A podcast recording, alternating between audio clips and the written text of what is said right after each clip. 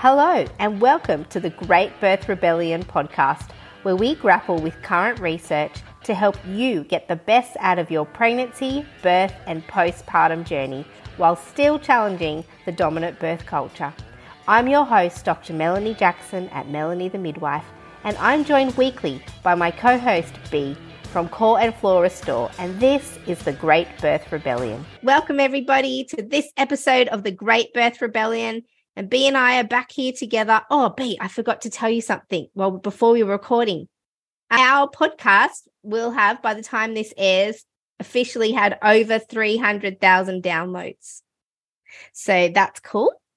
That's um, very cool. Yeah. Thank you for making the Great Birth Rebellion successful. And thank you to all of you birth workers and midwives and care providers who are recommending it to the women in your care.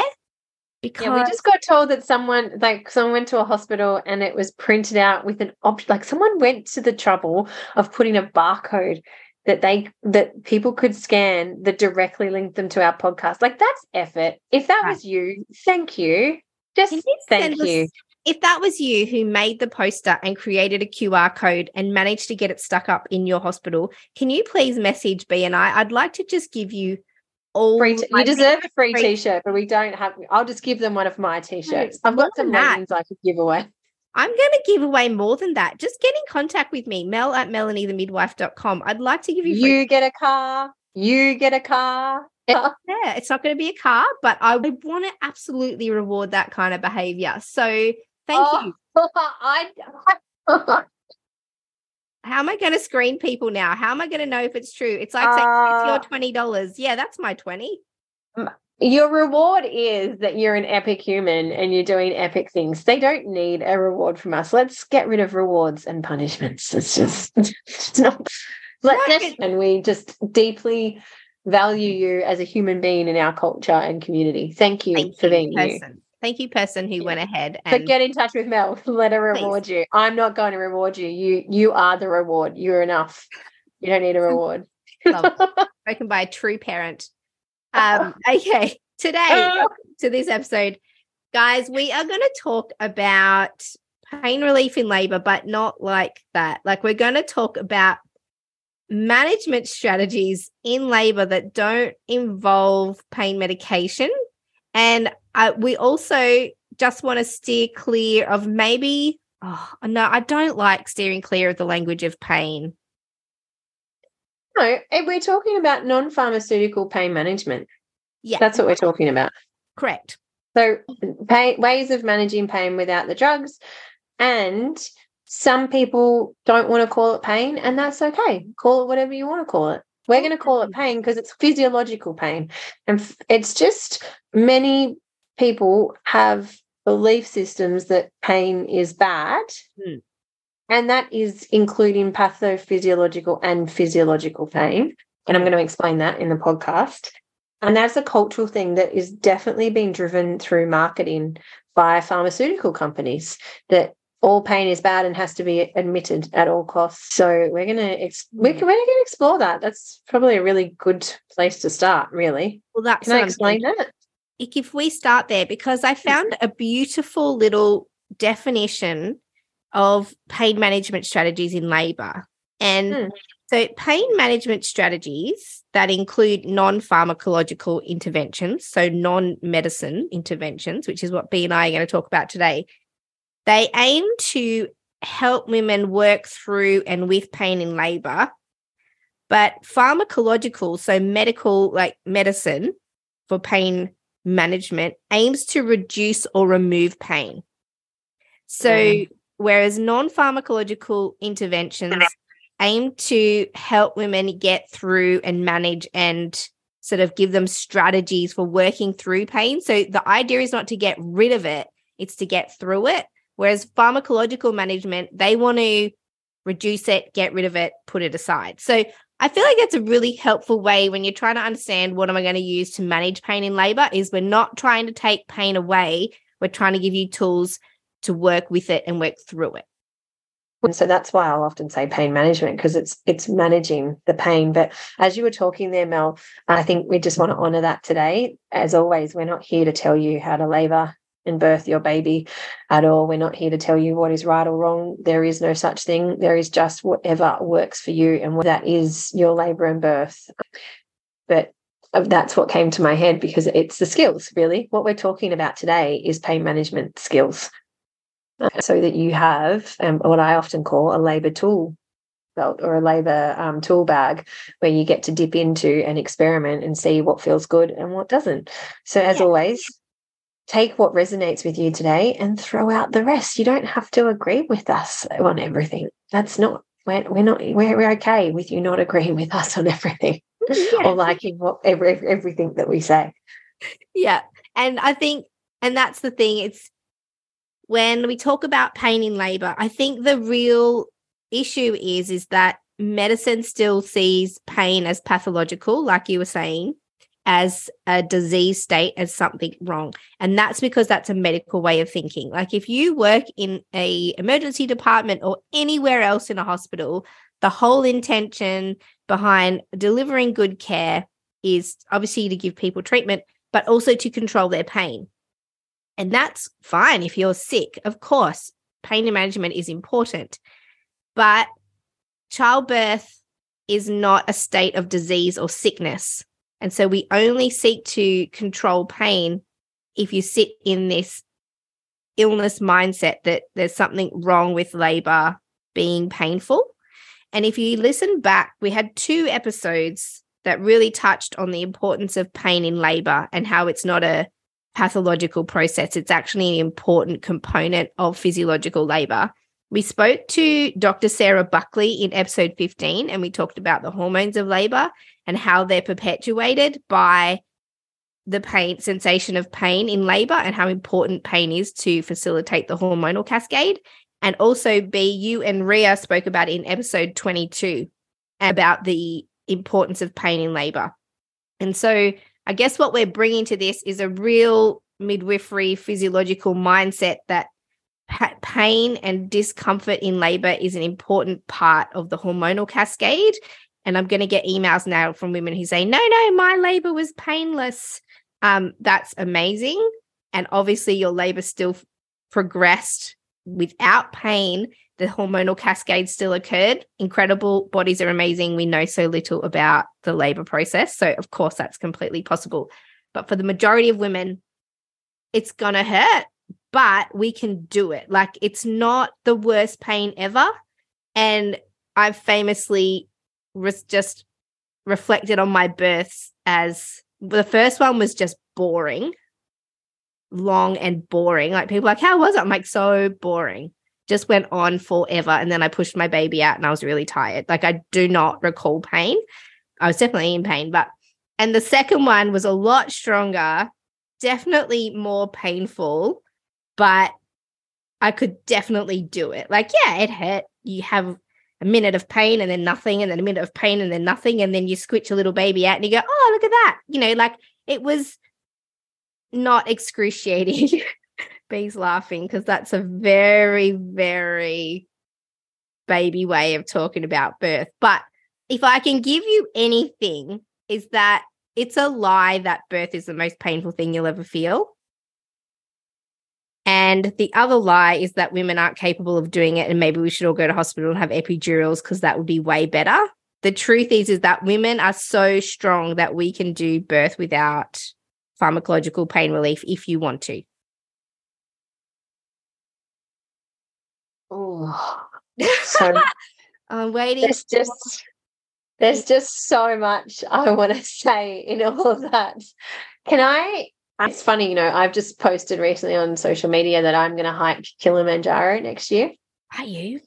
Yeah, this time next year I'll be summiting. Maybe today is the actual day I'll be summiting this time next year. Um, yeah, I think it is. Wow, that's cool. Uh, and so many people have messaged me and said it will be harder than labor from people who have done it and given birth, right? So they're they're speaking from their own experiences. And I'm like, mate, I had a one hour labor and I'm taking eight days to summit a mountain. It uh, it's going to be physically and mentally harder. I know that. But what I want to say here is we all experience things very differently. So if what we're talking about right now feels really triggering, firstly bring compassion to yourself, knowing that you very much did the very best you could with all you had. If you've given birth and you're listening to this and this is bringing up some feelings for you, knowing that our feelings are our own. And when we get triggered, it is a beautiful offering to look deeper into our story. It doesn't always feel like a beautiful offering, especially if the feelings are big. It can very much feel like an FU to the person who has said the things that feel triggering.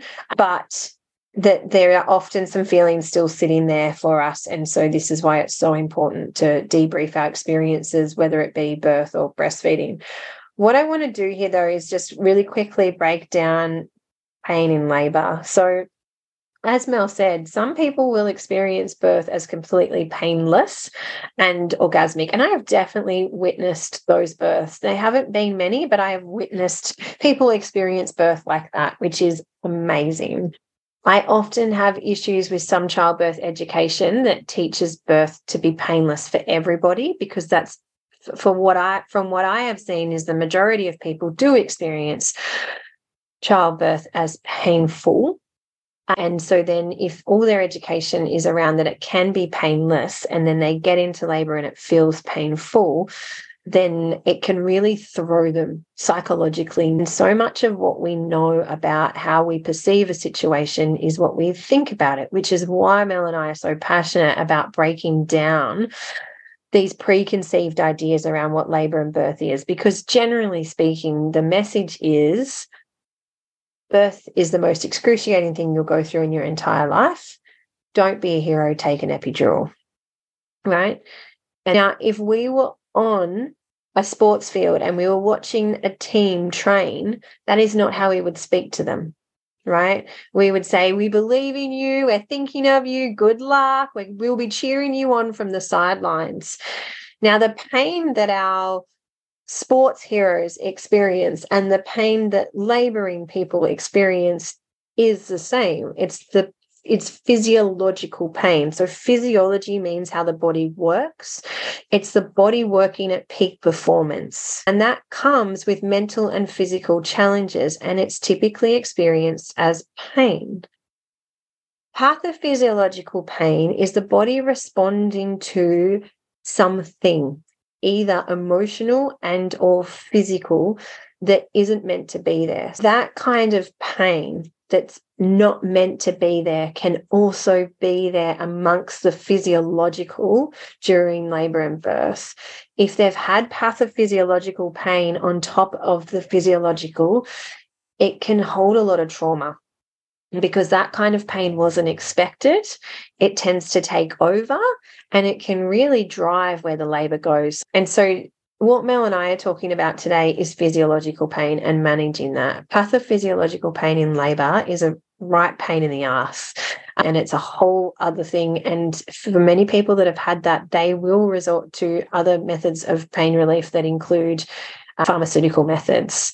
Again, there's no right or wrong. There's just knowing what your options are and ensuring that they feel good for you. And then if they didn't, having space to work through that post birth is super important because for those of us that carry that fear of failure or the I'm not good enough theme, will you know connect that to having an epidural for example. And so there's a lot of guilt there can be a lot of guilt carried with having these kind of um, things in our labor so just please knowing that we're always going to do the very best we can with what we have at the time, because I think the biggest thing with pain is the is the fear, tension, pain theory that so many of us midwives talk about. So if you haven't heard about that, it's basically this theory. And if you imagine you've got uh, fear at the top and then there's an arrow that goes down to tension and then there's an arrow that goes back up to pain and then it goes back up into fear and so the idea is the more fear we have the more tension we have, the more tense our bodies are. You think about your body, right?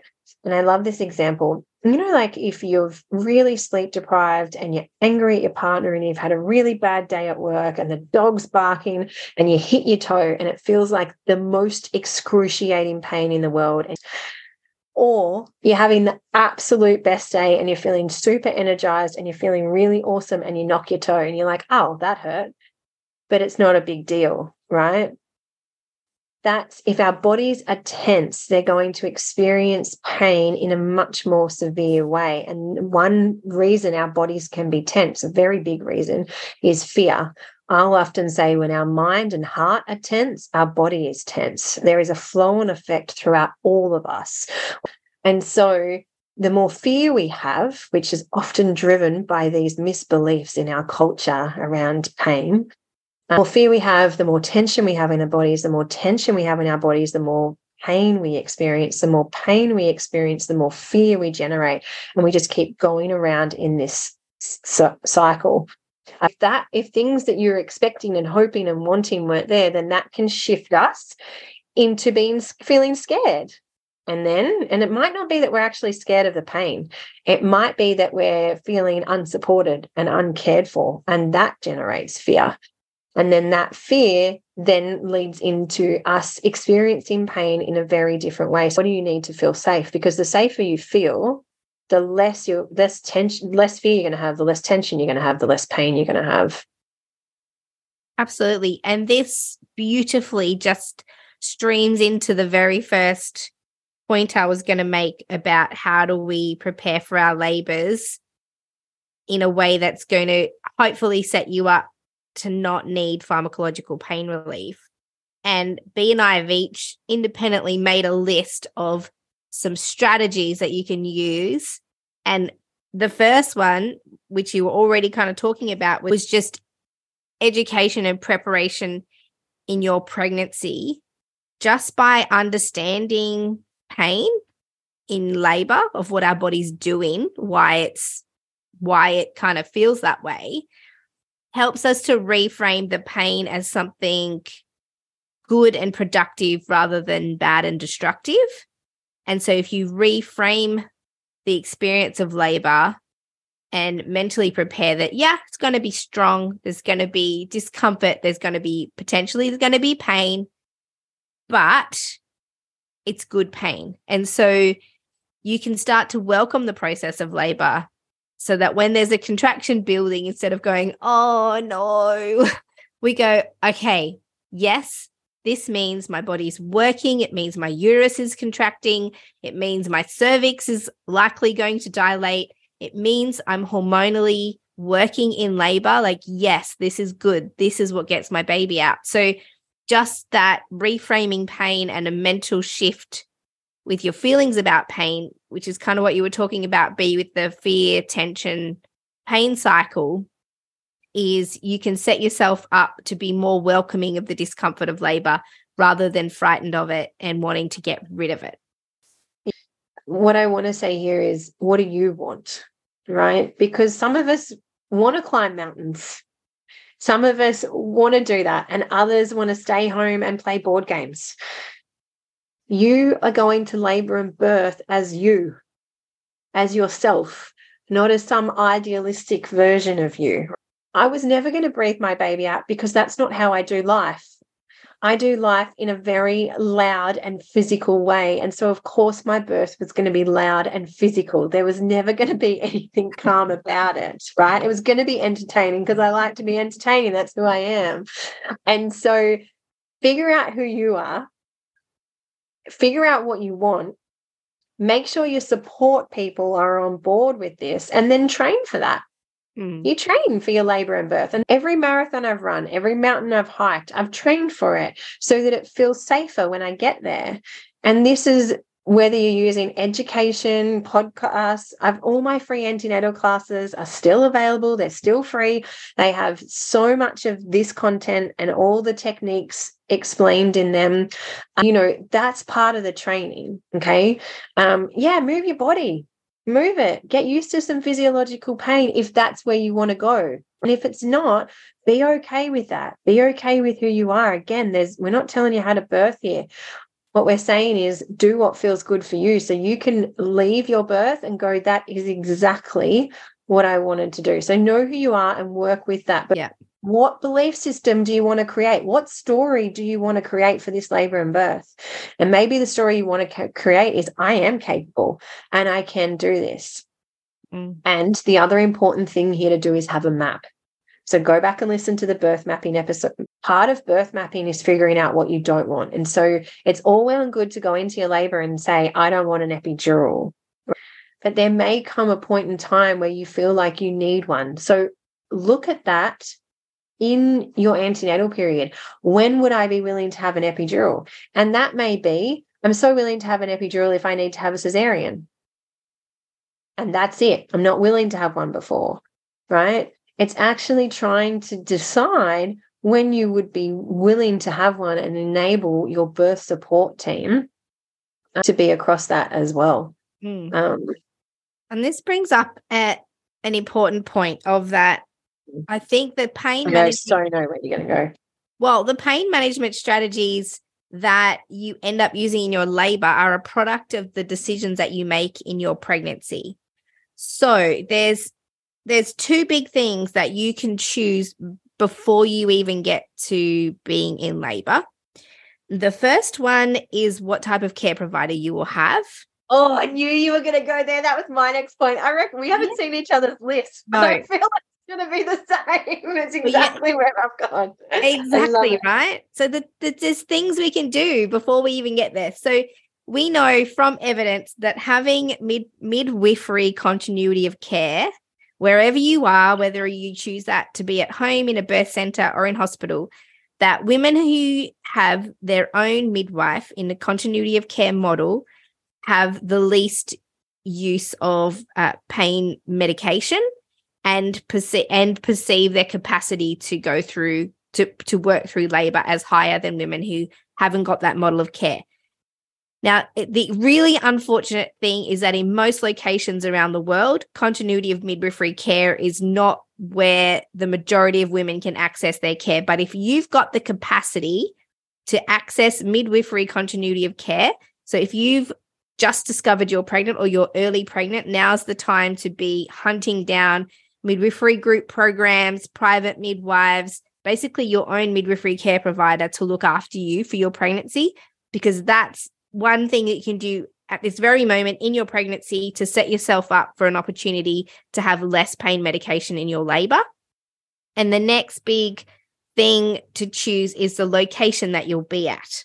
So I had a look at the uh, the new Australian Women's and Babies report came out in the last few weeks. So the data for 2021 just came out recently. So the data for now for 2023 will come out in 2 years time. But in 2021 in Australia, 80% of women had some kind of pharmacological pain relief, whether it be gas, epidural, or opioids. Uh, so that's yeah, 80% is a big number. Particularly, I my mind is blown with that because I'm a continuity of care midwife providing home birth services. So the vast majority of my clients, probably like at least 95%, are not using any kind of pharmacological pain relief. And even if we transfer into hospital, it's not usually for pain relief, but sometimes we need it for the procedures that need to occur. And so I don't understand what's happening in these places where women feel like that's their only option. But I do, I, you know, obviously, my clientele is very different. But I do think that if you're of a mindset to choose a midwife and choose a location that doesn't have access to these kinds to, to pharmacological pain relief, that you're guaranteed statistically less likely to use it because it's actually not an option. Can I read a quote? Please go I ahead. normally do this, but it's a really good one. The biggest risk factor for the most common surgery performed on earth, which is cesarean, if you didn't know, so, cesarean is the most common surgery performed on earth. The biggest risk factor for the most common surgery performed on earth is not a woman's preferences or her medical risks, but literally which door she walks through by Dr. Neel Shah. Mm. And it sums it up. It's the same in Australia. Two biggest impacts on your birth are your care provider and your place of birth. What I also want to say apart alongside this is get a doula. You hear me say it over and over and over and over and over again. But that is the role of a doula is is to facilitate emotional safety, right? So the role of the doula and the midwife is to recognize in you where you are feeling unsafe and to bring you back to safety if you can't bring yourself back to it. Mm. And that is that is the true role of a midwife. But so many of us are are unable to provide that care now because of all the computers and the tick boxes that we have to tick. And, and that just uh, it's heartbreaking. So then you don't get to practice these skills and you don't get to have these skills. So even if you've got continuity of midwifery care, I still now I totally believe if I was working in a big city hospital now, I'd be telling all of them to get a doula because I just wouldn't have the space and capacity and time to provide the kind of care I'd want to.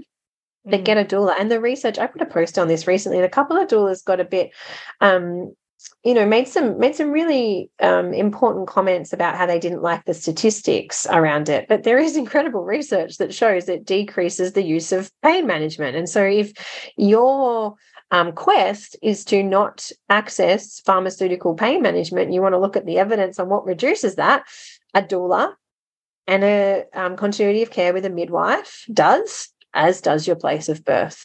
But please know, and we've touched on this, you know, the research shows from over 200,000 births in New South Wales that as a low risk woman, you and your baby are at risk of worse outcomes simply by choosing private obstetric care. It, absolutely. And I just want to go back to that point you made about getting a doula and shout out to all those people who think I'm anti doula. I want to revisit this point just loud and clear. I'm a home birth midwife who often works with doulas. But yes, definitely the most savage messages I've ever received in my life are from doulas who don't like what I said. So I just want to put this out it's there. It's your podcast. You can mm. cry if you want. I'm having a little rant. I'm having a You're allowed to. Rant. It was pretty nasty. Some of the messages, I oh. saw some of the messages. Let's all be kind to each other in this space more than anything own own our own feelings. Um but yeah just statistically speaking what we are saying is that the people you choose to support you and the place you choose to birth do have an impact on the pain management that you select and go with. And mel loves doulas. I love doulas. I just always do. I yeah anyway obviously some things come across as if i don't but please hear me anyway, I'm going to leave that point. But what I'm what I'm trying to say is I did look at a lot of papers about the impact of what they call continuous support in labor. So if you're looking for some of this research, the mm. thing that seems to make a difference and and also for women who maybe can't afford a doula, they've done research on if the people at your birth adopted strategies that a doula would adopt. Hmm. What's the impact of those? So there was a program that trained student nurses and student midwives in doula skills. And they would try this strategy was how can they give women who can't access a doula, how could they give them doula care in a hospital setting? And some bright spark had this idea of like, well, why don't we train some of the students to give some of that care? And then women could access that in hospitals if they couldn't afford to bring their own.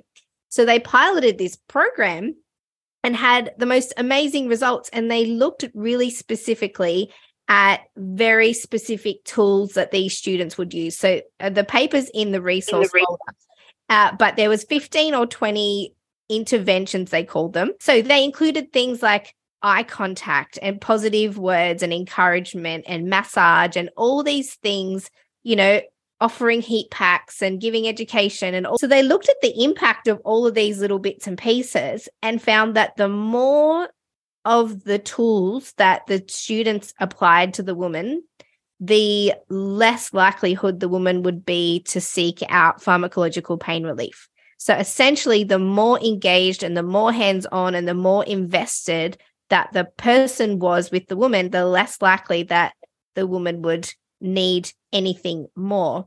And then, AKA, the more connected they were, the more attuned they were, which is true midwifery. Mm. Are you attuned with someone, right? We all have the ability, and I love that they taught this. We all have the ability to be connected to another human being. And this is where midwives aren't able to practice their skills anymore because the connection is broken. Yeah. But the true true midwifery skill is to be completely connected to another human being mm. right and that you're going to get the best care then because then you're attuned to them and you are going off their energy and you're providing them with their needs and so that person gets their needs met they feel safe and they feel better about their birth I often see seeking pharmaceutical pain management in certain situations, it's physical, but more often than not, what people are saying is, Can you support me more? Mm. And if I talk to people, they'll often that's and that's where the resentment or the regret is held because they think if I had just been supported more by my midwife or my doctor, or I'd just been given more choice, or they told me to change positions. And this is and and I mean this with love. I I, I don't, you know, I know that what I'm saying can be really triggering, but what often it's it's what's lacking, it's what's not being offered. And then that's where the fear disappointment as well. But the fear comes in because you, these people aren't being guided and they want to be guided because we've been raised to listen to external authority and be guided. I mean, you're in a vulnerable situation. Most of us want to be guided through that. And, you know, if the emotional well being of a person was at the forefront or the center of maternity care, just think about that for a second. What kind of outcomes would we see? But instead, the priority of the care is the life status of the baby. And I think midwives know, midwives who work in a hospital, they know and acknowledge that there are massive gaps in the care that they can give in the system. And it's not by any fault of their own, it's a really poorly organized system that doesn't prioritize the needs of women. And midwives work in that system and have to work according to the way that their workplace works because they're in there. They're contractually obliged, whether or not they believe in it or not. And so I feel like midwives know they're like, oh, you can't, a midwife in a hospital cannot spend the amount of time that a continuous one on one support person could spend with a woman in labor well, partly there's the limitation of the fact that they work in shifts. You have to work in shifts. And if a, even if a woman comes in at the beginning of your shift, you're limited to eight to 12 hours with that person. And then the shift will change. And so, you know, when we talk about continuous support in labor, it could be a really good uh, sort of lay doula a great support person. And we did an episode on how to be an awesome support person. So go back to that one. If you're not getting a doula, you can train up your supporters to be the person you need them to be for your labor. And if they put some work in, just, you know, having continuous having continuous support is as beneficial if it's if it's good support as hiring yourself a doula. And so, you know, when we look at the stats, and what they found is if you have a continuous support person in labor, qualified or not, then you can reduce your pain medication use statistically 25 to 35% less use of pharmacological pain relief if you've got somebody who's fully engaged in supporting you in your labor journey. So, which is why student midwives work so bloody beautifully too. And mm. I will say though, doulas are worth their investment, and it, it really is about finding someone that makes you go, this person feels so right for me. With all our care providers, right? With anyone that you employ to look after you in your labor and birth, whether it be a doctor, midwife, or doula, it, your relationship with them should feel so safe that you can be your most vulnerable with them and feel safe in that mode, right? We don't want to be intimidated by them. We don't want to be scared by them. We want a beautiful connection. And so it really is about who you are and how, who they are in that relationship. Like so really think about, okay, and maybe one of my best tips is to actually get people to put in for you rather than buying clothes that your baby's not going to wear or soft, cuddly toys that it's not allowed to have in the cot anyway. Get people to invest in your health. The best gift you can give your child is a well version of you and a well version of your partner if you have one. Yeah. You'll never regret investing in your health, and doulas are worth their weight in gold, as are midwives, if they're the right one for you. I do want to say that because I'm just conscious that do people come to me and say, I hired a midwife and she wasn't the right person for me? And just totally acknowledging that some of us are so limited in our choices that there is only one midwife that we can pick and it maybe not have been the right midwife for us, but it enabled us to get a service like a home birth that we wanted. Yeah. Yeah. All right. So, what have we talked about then? We talked about childbirth education, understanding pain, and reframing that in your mind. Yeah. yeah. Two is figuring out who you actually are and what you want out of this, and ensuring that the people that are providing you care and or support are on the same path. Right? so The attitudes your care provider's attitudes will impact your labor and birth. So find out what their attitudes are. Find out what the philosophy is on the place. Ask, what's your epidural rate? Mm. Right? Ask for the statistics, and then you know what you're up against and prepare for that. And preparing for that may be getting a doula, it may be really upskilling your support people if they're willing to. But that, that may be completely out of their comfort zone. And they may not want to do that, in which case they're not the right people to support you on their own. Mm, and yeah. or maybe they need support. And a doula is not there to take away from your partner or support people it's to add value to them. It's actually to nourish them so they can nourish you. And do different types of exercises to mentally and physically prepare for their body working at peak performance. Um, we, yeah we spoke about what do we say? We talked about continuity of midwifery care, mm. choosing mm. the right place that feels safe. Some women feel safer at home, some women feel yes. safer at a birth center, some women feel safe in a hospital. So you've got to choose a location that feels safe and not threatening.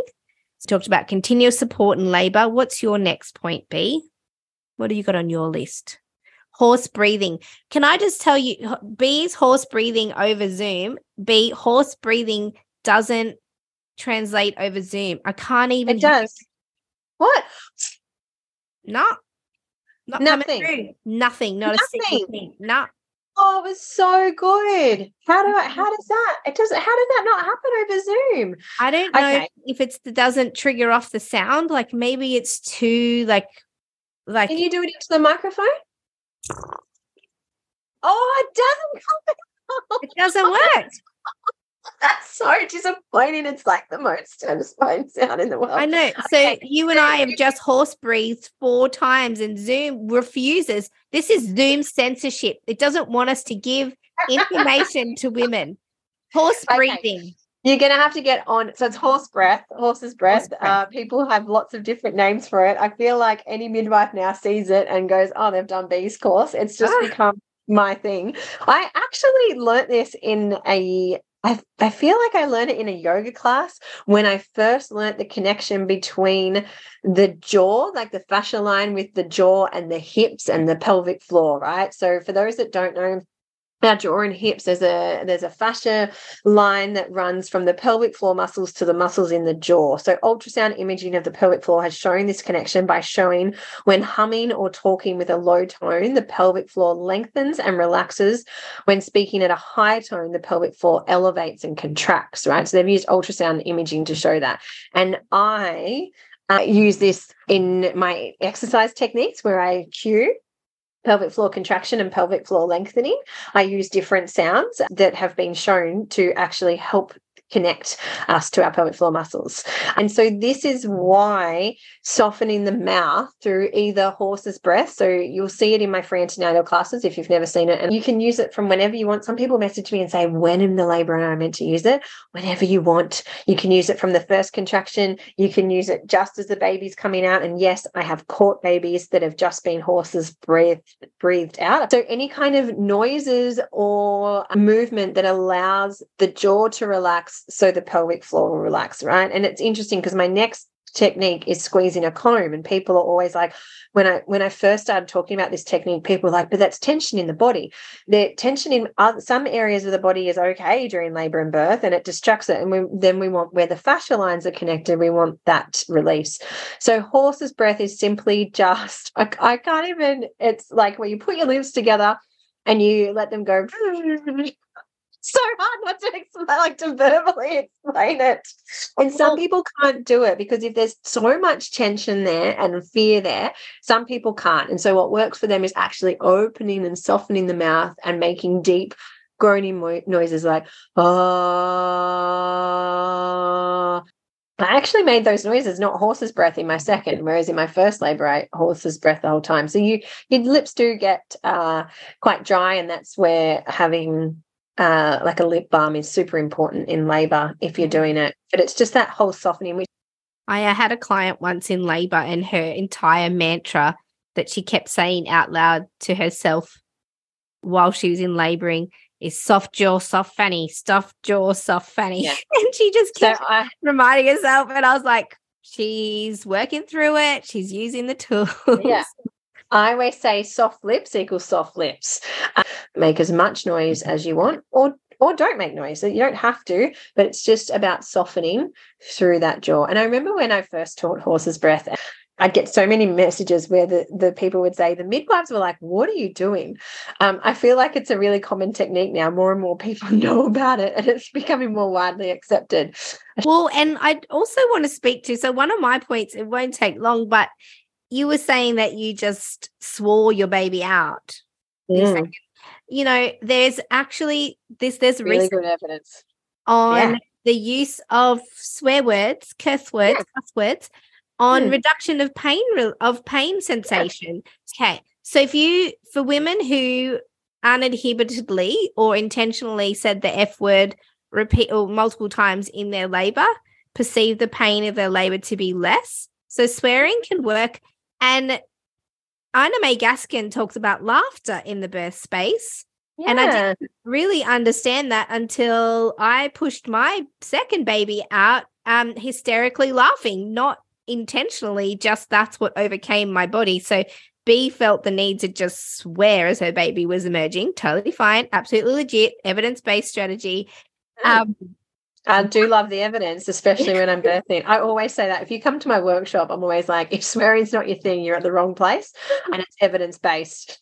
Yeah. It is. And it feels that's why it feels good. It's because what you're actually doing is you're releasing a feeling and releasing our feelings, feeling our feelings brings us back into balance. So like crying releases cortisol. It release it crying actually releases tension as does laughter and so what your beautiful bodies are doing in those moments and i want to say this crying in labor is just as awesome as laughing yeah. um, and often that's what needs to happen when especially when that cervix is like just going to stay here for a little bit.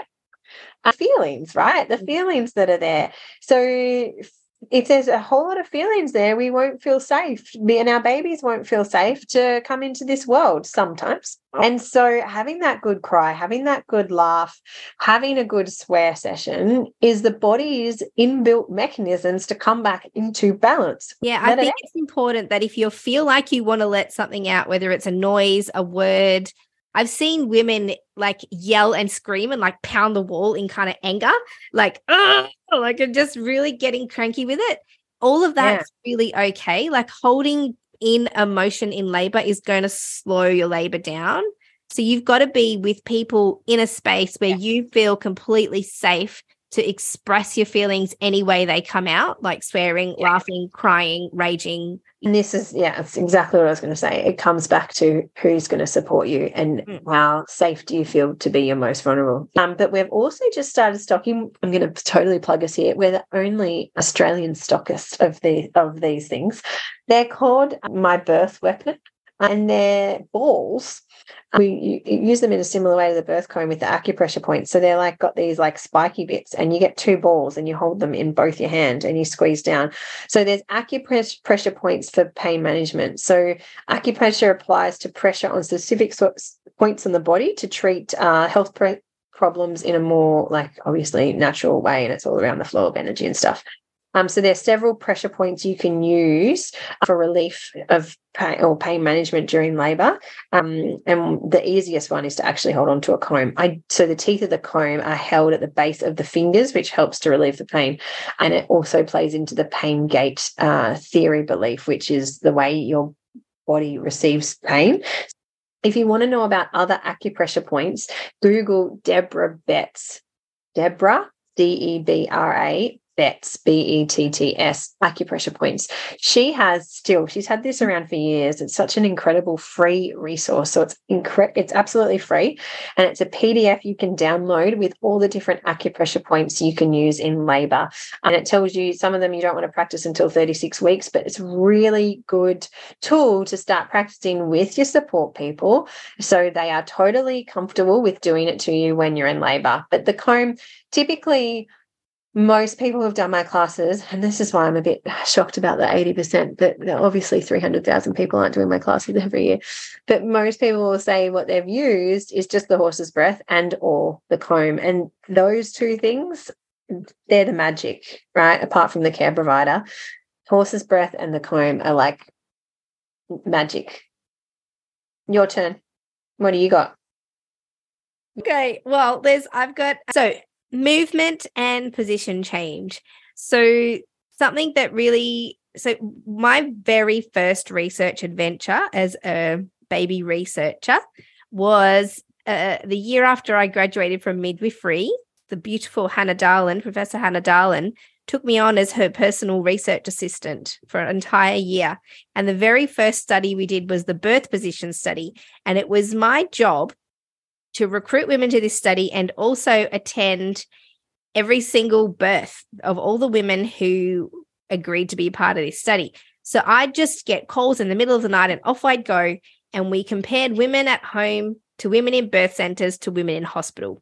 So I'd hide out in these rooms, and my job was literally to record all the positions that women use during their labor. Now, ultimately, we wanted to compare the different things that women did in different settings. But what we inadvertently discovered is that women instinctively move in particular ways in labor if they're uninterrupted. So if and if they've got the space to do so. So what we noticed particularly when we were watching the women at home because that was m- more closely to a physiological birth environment, we watched what they did. So in early labor, women typically are a little bit more externally focused. You could still engage them in a conversation. They usually move in a lot more upright. So they'll walk and sway and stand more upright in labor. As labor gets stronger and you go deeper into that birth world, that birth vortex, women get more and more internally focused and closer and closer to the ground. So in early labor, women feel more comfortable standing, rocking, you know, jiggling, whatever. Sometimes even sitting on a chair is comfortable.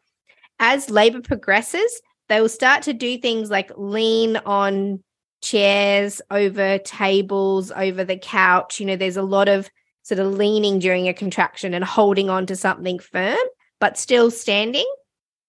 As labor gets stronger and stronger, they need to get to the ground. They need to get low and low down, and obviously more and more internal.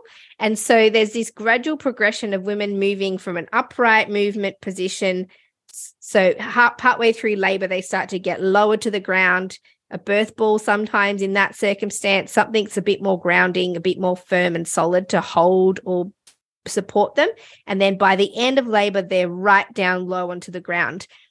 No women that we watched physiologically labor instinctively went to lay on, lay down anywhere it was always a forward leaning position or a position that allowed movement, like in the pool. And so labor was never stagnant when we watched these women. There was always movement, there was always change. No contraction was the same. Women would, even if they were in a hands and knees position or if they were down low on the ground, their legs and body and hips and shoulders and hands and everything was still moving their feet, their knees, like it was this really fluid state. So and that's a strategy not only does it is it physiologically what your body wants to do but it can help you work with the sensation of labor. It's a very physical journey when you're in labor. It shouldn't be stagnant or still. And you know you do whatever you feel. In my first labor i was in these weird hand movements that just kind of felt rhythmical like i was like patting my hands together and swiping them together and it was just like a bit of a dance um, mm. and in my second labor, I really anchored to my husband and was like not violently rocking, but my midwife, she said, Whoa, you were so physical in your movement. Like I was rocking back and forth, but really swaying my whole body. And at one point was using my husband's hand to kind of like beat against my forehead during a during contractions. Like it was just super physical. So I think it, it, that can be challenging. And what we noticed in the study was that you know, birth centers, there was a lot of physiological activity, but the environment was different. So there wasn't always a great place to lean or rest or get down on the floor, like not, not a comfortable space. And then obviously, even less in hospital where the bed was in the middle of the room and women were encouraged to use that. At home, women had all the comforts and they could get in a space that's comfortable. And so moving in labor can be a strategy. And if you're working in a hospital where we know this is working against women, there's nothing stopping you from taking the brakes off the bed and pushing it to the side of the room and lifting it up really high to make it a stable, solid, high space for a woman to rest her hands on or her head on or put the bags on so that you can make room on the floor for a mat and a bean bag and some cushions or a different chair that just invite women to use the uh-huh. space differently. And it's interesting that you talk about the hand movement because in my first labor, what I did was I imagined a flower opening and I did that with my hand, this really violent physical oh, flicking, flicking of all my fingers and hand open. And that's how I imagined my cervix opening. Um, my second labor, my girlfriend was like, I thought you were going to pull the taps out of the wall because I wanted to be on the ground, but I wanted to hold on to something. And yeah. we've just started stocking these incredible birth slings that this osteopath has created that you can buy to use if you're a doula or a midwife or you're just pregnant, and you want to have a birth sling. And I'm like, now I'm like, oh, I want to birth again because that bearing down on that and holding on. And I often see this in water birth actually like women are just trying to grip onto something and the mm-hmm. blow up bath pools they they can't which is why mm-hmm. crossing the part there's the handles some of them have yeah. handles but they're very wide apart yeah the best thing you can do that the best position that's right for you is what feels right for you. Like actually listening to your body and asking yourself in labor what do i need right now what do I need? So, really moving away from that external authority back into that internal authority, the wise wisdom of the body, listening to the very thing that's doing the activity. Your body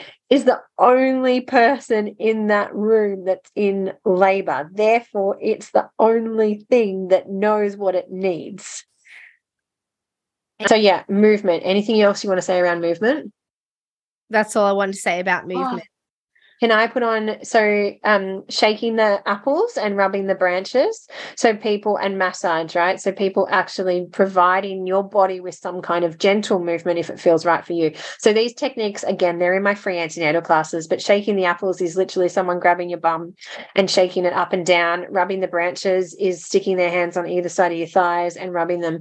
All of this is kind of connective tissue release. So if you're feeling really tight in that body um, and it's feeling stuck and you just just you, you feel like you need a little bit of extra support. You were talking about eye contact before. Touch, for many of us, touch makes us go, oh, for some of us, it makes us go, get the F away from me. So it's got to work for you. But the shaking the branches and, and shaking the apples and rubbing the branches, I don't do it often. It's just if there's tension there and the person feels like, yeah, I need to release this and massage gentle touching like stroking the arm releases that beautiful oxytocin mm. vision. So if we're birthing in a place that we may not want to be in or it feels really clinical wearing an eye mask can be beautiful. Listening to music and taste having some things that actually taste good and nourish you and you like. So really thinking about our senses and what enables what tools we can use with those that bring us into safety. On hearing, obviously, affirmations, all the support words from our partner, vision can be eye contact, all those kind of things. Like think about what what makes you through feel safe through your senses. Mm. And if you're going to use top tip, if you're going to use essential oils, consider an aromatherapy, consider putting them on a tissue to smell them instead of filling the room because you might get to a point in your labor where that scent becomes too much and you want it out and then all of a sudden you fill the space so you can control and use different oils depending on what you want by putting it on a tissue and having it close by instead of filling the whole room with that Yeah, that's super helpful. Something we haven't mentioned um, is the TENS machine. TENS. I did some research on this one. I've got some papers. Yes, yes. Right? let's hear it.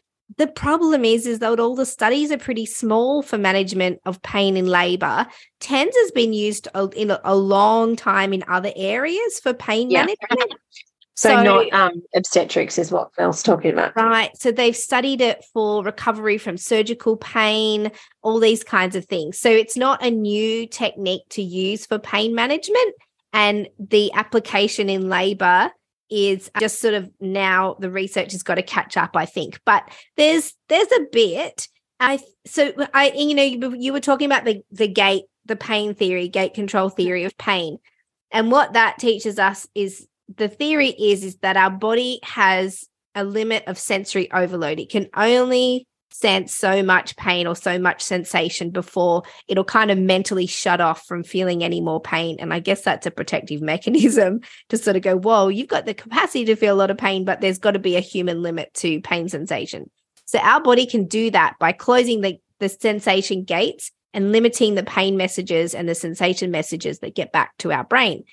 And so, what the TENS machine, the theory behind the TENS machine is that the TENS machine can provide a, an, a type of stimulation that will overload the pain sensation messages that go to your brain, and your body will close the gate to the to the pain sensors essentially and limit the amount of pain receptor messages that'll get through to your brain. Somebody knows way more about all this than me, and they're going, Oh my gosh, she's made an absolute porridge of this explanation. But you get the idea. it's basically scrambles the pain messages to your brain. So a TENS machine is a transcutaneous electrical nerve stimulation. So usually it's a little machine and it's got these sort of flexible pads uh, about the size. I don't eat chocolate, but about the size of a Mars bar.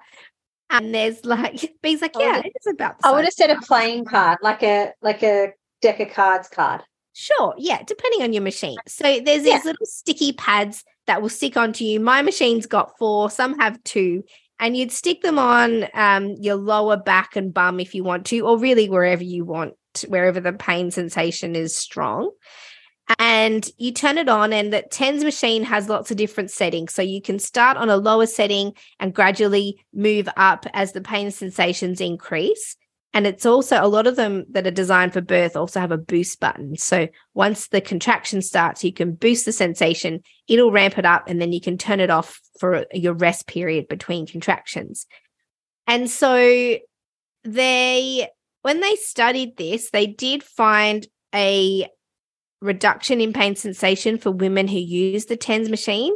And I'm going to need to look into the other findings a lot more detail because this randomized control trial that I found, it only had 50 around 50 women in each of the groups. And although the the women who had the actual tens and the group that was using the tens reported a lot less pain. But interestingly, that group had a threefold increase in operative deliveries. I don't understand it. There's only 50 people in each group. So I can't, yeah, we can't make conclusions, but I'm curious. I really, really need to look into it. I shouldn't even mention it, but anyway, tens, yes, I carry one in my birth kit. I offer it to people if they want it. Some women love it, some women hate it, but what we do know that it's not dangerous in labor. And so there's no harm in trying it. And then if you don't like it, just take it off. Yes, people who are really passionate about tens being like, oh, I thought they were going to absolutely plug them. Um, that research was disappointing, but it's really. Oh, look, there's only not enough people in it. And honestly, we know enough about um, its use in pain strategies to know that it's it's an effective option. How effective it is in labor, I don't think they've fully decided yet. But I think if it works for you, then it's worked. And yeah. with, with all of these things, you can try it and then stop trying it and you've lost nothing. Like you can just you know, you well, can. It depends on if they've paid for it, but I do want to say here, I recommend TENS to pr- pretty much everyone. The thing you want to make sure you get is a what they call an obstetric TENS, so a TENS that's specific for labour and birth, and that is because of the size. You want one that's small enough to wear around your neck, um, and so there are differences. Some have the boost, some don't. So yeah, you can check them out on our website. There's places that hire them out, and it's an incredible tool to have. And I think with so many of these things, you'd rather have them there than not have access to them. You'd rather have more things accessible than not. And like Mel has so beautifully mentioned, all of these things aren't, none of these things are harmful right? We actually know that there are side effects of pharmaceutical management of pain, especially with the epidural. There are side effects, whereas these things, it's the side effect can be you don't like it. Squeeze a comb in your hand. Oh, I will say the side effect of squeezing the comb is that you do have a very sore hand the next day. Yeah. Um, and it does leave marks. Like there are some side effects for sure. Uh, side effect of the TENS, if they don't turn it off properly, that happened to me. And then I was with a woman, it happened to her in labor. Her partner did it to her. I, I don't know what actually happened. It's where they don't it's where they don't turn it off and pull it off or something. Don't pull it off while it's still on. And that yes. excruciating. You've got to turn yes. it off before you take it off. Yeah, take it off. Yes. yes. Mick did that to me in labor. He took it off before, and it was, it feels like your whole body's been zapped. And then I watched it happen to a woman and I was like, oh, I know your pain. It's so bad. And I knew the pain. So yeah, don't do that. But I love TENS. I recommend them. I recommend them. Mm. Something we haven't talked about is water immersion water immersion. So you and this kind of pairs with using heat or water. Um, so heat packs can be a really nice, particularly early labor uh, uh, labor management tool. There's some really great ones that you can strap on, like that you can walk around with and have them on your back or your belly or both, that you can actually Velcro onto yourself. And then, yeah, the use of water immersion in labor can be again, just another strategy to improve your comfort. It's not going to take away your pain, but it's going to increase your capacity to manage it and to move. I can re- suggest though, don't get into the water. If you're going to do full immersion in a bath, that's for later in labor. I call that the like the home birth epidural. It's like save that until the end because getting in the water too early can slow down your labor, but you can still get into a really nice warm shower as an option to be using the water earlier in labor. And don't ask for permission to use the water or the bath or anything. If you're in a hospital and you feel like you want to ask permission to get in the bath or use the shower, just use that space as if you own it pretend that when you walk into that room, that's your territory and that you're the boss of everything. Use whatever you can get your hands on. Any of the chairs, the bed, the shelves, the anything that's there, assume that's yours. And the bathroom, the toilet, like just use it. Don't say, Can I get in the shower now? Can I get in the bath now? I want to sit on the toilet. I want to like just it's not go. as simple as that, Mel. They're being they're being told from the antenatal period that they're not allowed and it's and the restrictions on water are growing. I feel mm-hmm. like oh, you've got a freckle on your left ear, you can't get in the water. And and it's hard for our care providers too. Like I really want to challenge the care providers to keep challenging what the hell is going on in the in the water immersion in labor space because it's just getting tighter and tighter and tighter and tighter and it makes no physiological evidence based sense well, nothing's um, going to change unless women start being annoyingly rebellious and unless midwives aren't don't become annoyingly rebellious against the system because the more times the system's bothered by a woman using the space with her own autonomy and a midwife questioning why we're not using water immersion and why we're restricting women's movement in labor the more noise and chaos we make and the more annoying we become that's when change happens. Change won't happen if we allow if we allow the current practice to continue. And my mum from the very beginning of my life instilled in me she said the squeaky wheel gets the oil. The quiet ones the ones that are working and plugging along and doing their job they don't get any attention. It's the squeaky wheels. It's the you know it's the women who won't take no for an answer and it's the midwives who are just always nitpicking at the system. You know if you're that person, you need support, you need midwifery sisters, and you need colleagues to continue to bolster you and remind you that you're not crazy. Same things with women. You just need the people around you to go, yep, you are right. Whatever you want in labor, you are right. So, although, yes, it's hard, uh, it won't change unless we become just the annoying thorn in the side of the system to get things moving. Yeah, which I totally acknowledge is really hard for a lot of people because they weren't raised the way you were. They were raised to be good. Yeah, when you're good, to be naughty. Yeah, and our, and one more left on my list, and I can see it's mm. also in your list. Mm. we did an episode on it, so I don't need to talk much about it. But the sterile water injections. Mm. Um, go back to that episode with Nigel Lee. We've done it. Sterile water injections. Have a listen. It'll have all the information in there. But that's the end of. Well, I've got relaxation and visualization techniques, but that's all yeah. very individual too. Like for me, yeah, but it's still it's a great technique. Yeah, I mean, I didn't train in it in my pregnancy. It wasn't part of my strategy, but I found myself visualizing. It just kind of came it as the contraction built. It it like on a graph almost. It kind of tracked up and up and up like a mountain, and then it would peak. And I would imagine myself at the top of the mountain at the peak. And then I would tell myself it's going to come down. And then the rest of the contraction didn't feel so intense, and neither did the upward trend because I was like, this isn't so bad. This isn't so bad. It's going up, up, up. I knew there was going to be a peak, and all I needed to do was work through that little peak, and then it was going to come down. So I'd tell myself at the peak, it's going to come down. And then when I got to the bottom of the mountain at the end of the contraction, I said to myself, either internally or externally, I can do another one because that mentally put me in a great space to begin the next contraction. If you get to the end of your peak and your big contraction, you get to the bottom and go, Oh my gosh, I don't want to do another one of those. That was so painful. It was so hard. That's what your brain is going to remember going into the next one. And whether you believe it or not, I recommend to women to say things to themselves that they want to believe. So I wanted to believe, and it happened, that I can do another one. And that was my little mantra I can do another one. And I would remind myself it's okay. It's going to come up, it's going to peak, and it's going to come back down. And so that using that technique, which is what just kind of naturally I fell into during the labor, I found that a really nice mental activity to just move through each contraction. Well, what's happening there is the fear, tension, pain threshold, right? So if after that contraction you think something fearful, which is, oh my goodness, I can't do that again, or this is really shit, or this is so hard, I didn't think it was going to hurt this bad, then that's how you enter it. You enter it with more fear, more tension, so it's going to hurt more.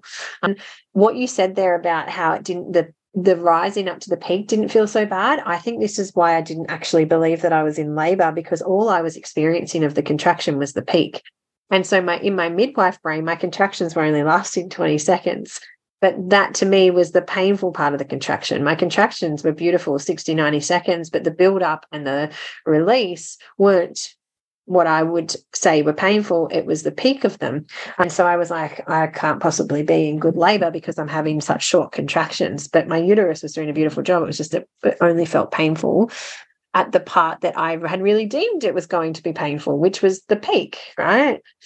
So, yeah, any kind of affirmations and telling your support people what you need to hear from them and getting them to really feel authentic in saying that to you. So, practicing practice can help. The other thing we haven't mentioned is things like, and I really see these techniques working really well with pathophysiological pain. So if we're experiencing pathophysiological pain, just like the sterile water injections can work really well, so can beautiful techniques like the spinning babies techniques to release like the psoas, uh, any of those kind of spinning babies techniques that can really help with pathophysiological pain. So pain that's not meant to be there. Guys, I think that is our that's what we've got that was a long episode but i feel like we couldn't leave any of that out because it's all the tools that you could have in your kit you may not use some of them but any preparation that you do towards understanding pain having the right people choosing the most supportive environment is going to go a long way if you want to avoid pharmacological pain relief and the side effects that can occur from that. Then these strategies can help you get there. I hope you found it helpful, and we will see you in the next episode of the Great Birth Rebellion. Just remember you can do it. Yeah. Thanks for listening with us today. Don't forget to subscribe to our podcast on your favorite podcast platform and join our mailing list at melaniethemidwife.com. Mel sends out weekly emails with access to all the evidence we use in this podcast. You can find out more about Mel at melaniethemidwife.com and find out more about me, B, at coreandfloor.com.au. We can't wait to bring you next week's episode of The Great Birth Rebellion. Yeah! Yeah! All right.